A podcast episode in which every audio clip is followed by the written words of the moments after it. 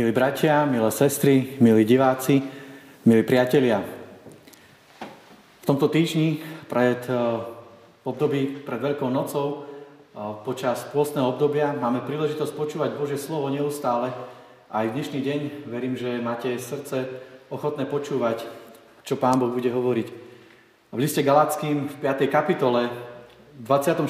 verši je napísané Tí, čo prináležia Kristovi Ježišovi, Ukrižovali si telo s vášňami a žiadosťami. Amen. To sú slova písma svätého. Komu patríš? Komu prináležíš? Komu sa chceš podobať? Bože slovo hovorí a nás vyučuje a Apoštol Pavol to zdôrazňuje v liste Galackým, že tí, ktorí patria Kristovi, ho chcú aj napodobňovať. Je to v pasáži, kde sa hovorí o ovoci ducha aké ovocie chceš prinášať, musíš si sám uvedomiť vo svojom srdci, lebo ak chceš vidieť dobrý výsledok, potrebuješ na to použiť aj dobrú stratégiu a mať cieľ pred očami. Pavel na inom mieste pripomína hovorí, cieľ mám vždy pred očami.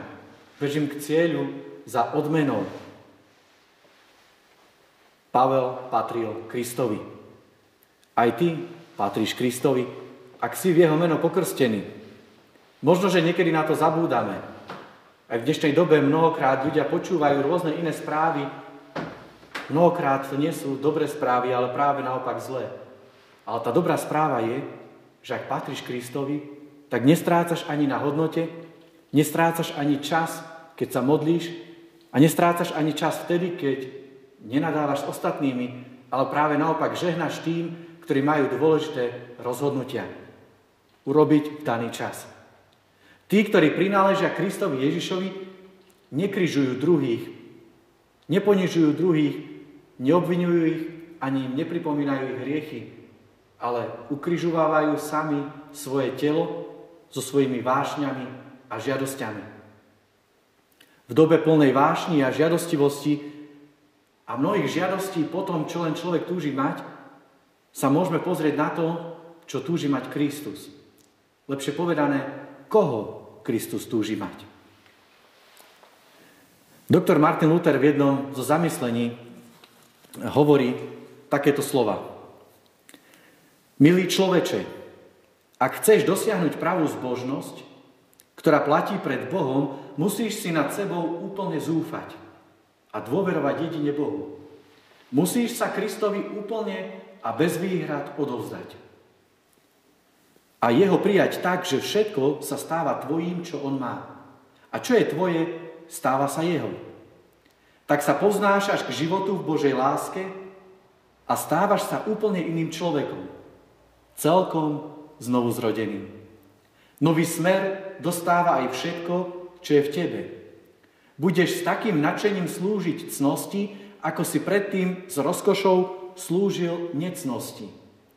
A podobne všetkým radovánkam a zlým náklonnostiam.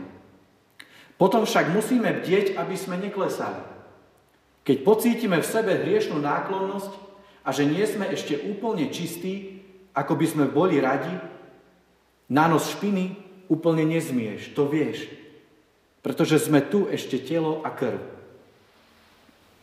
Niekoľko teda zaujímavých myšlienok z úvah doktora Martina Lutera práve k tomuto veršu.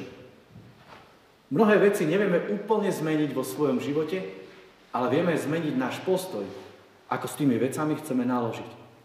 Preto aj teba, milý brat, milá sestra, pozývam rozmýšľať nad Božím slovom, uvažovať nad tým a skúmať svoje srdce. Ak tam nájdeš niečo, čo protirečí Božiemu slovu, alebo čo nie je dobré a správne, ukrižuj to. Ale nie tým, že by si chcel ublížiť sebe ale aby si ten hriech odstránil, ktorý ťa doteraz väzil. A Kristus ťa urobí slobodný. K tejto slobode sme pozvaní v tomto pôstnom období. Pán Ježiš Kristus nám ukázal cestu, ako sa dá dosiahnuť cieľ. Aj ty môžeš dosiahnuť cieľ. Krista. Jemu patríš, jeho i nasleduj. Amen. Budeme sa modliť. Láskavý nebeský Bože, ďakujeme v mene Pána Ježiša Krista. Tebe, nebeský Otče, za to, že si nám cez Neho ukázal cestu.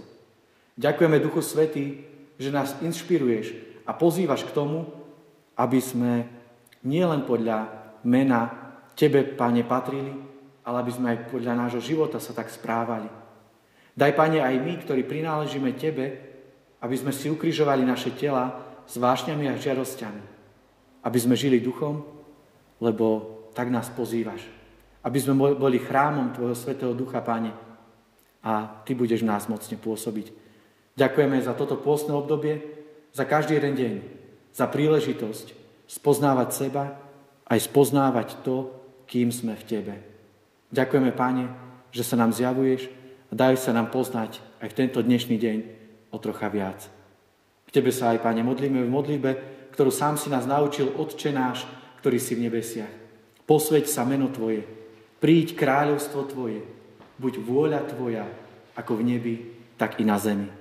Chlieb náš každodenný daj nám dnes a odpusť nám viny naše, ako aj my odpúšťame vinníkom svojim. Neuvoď nás do pokušenia, ale zbav nás zlého, lebo Tvoje je kráľovstvo, Tvoja je moc i sláva až na veky. Amen.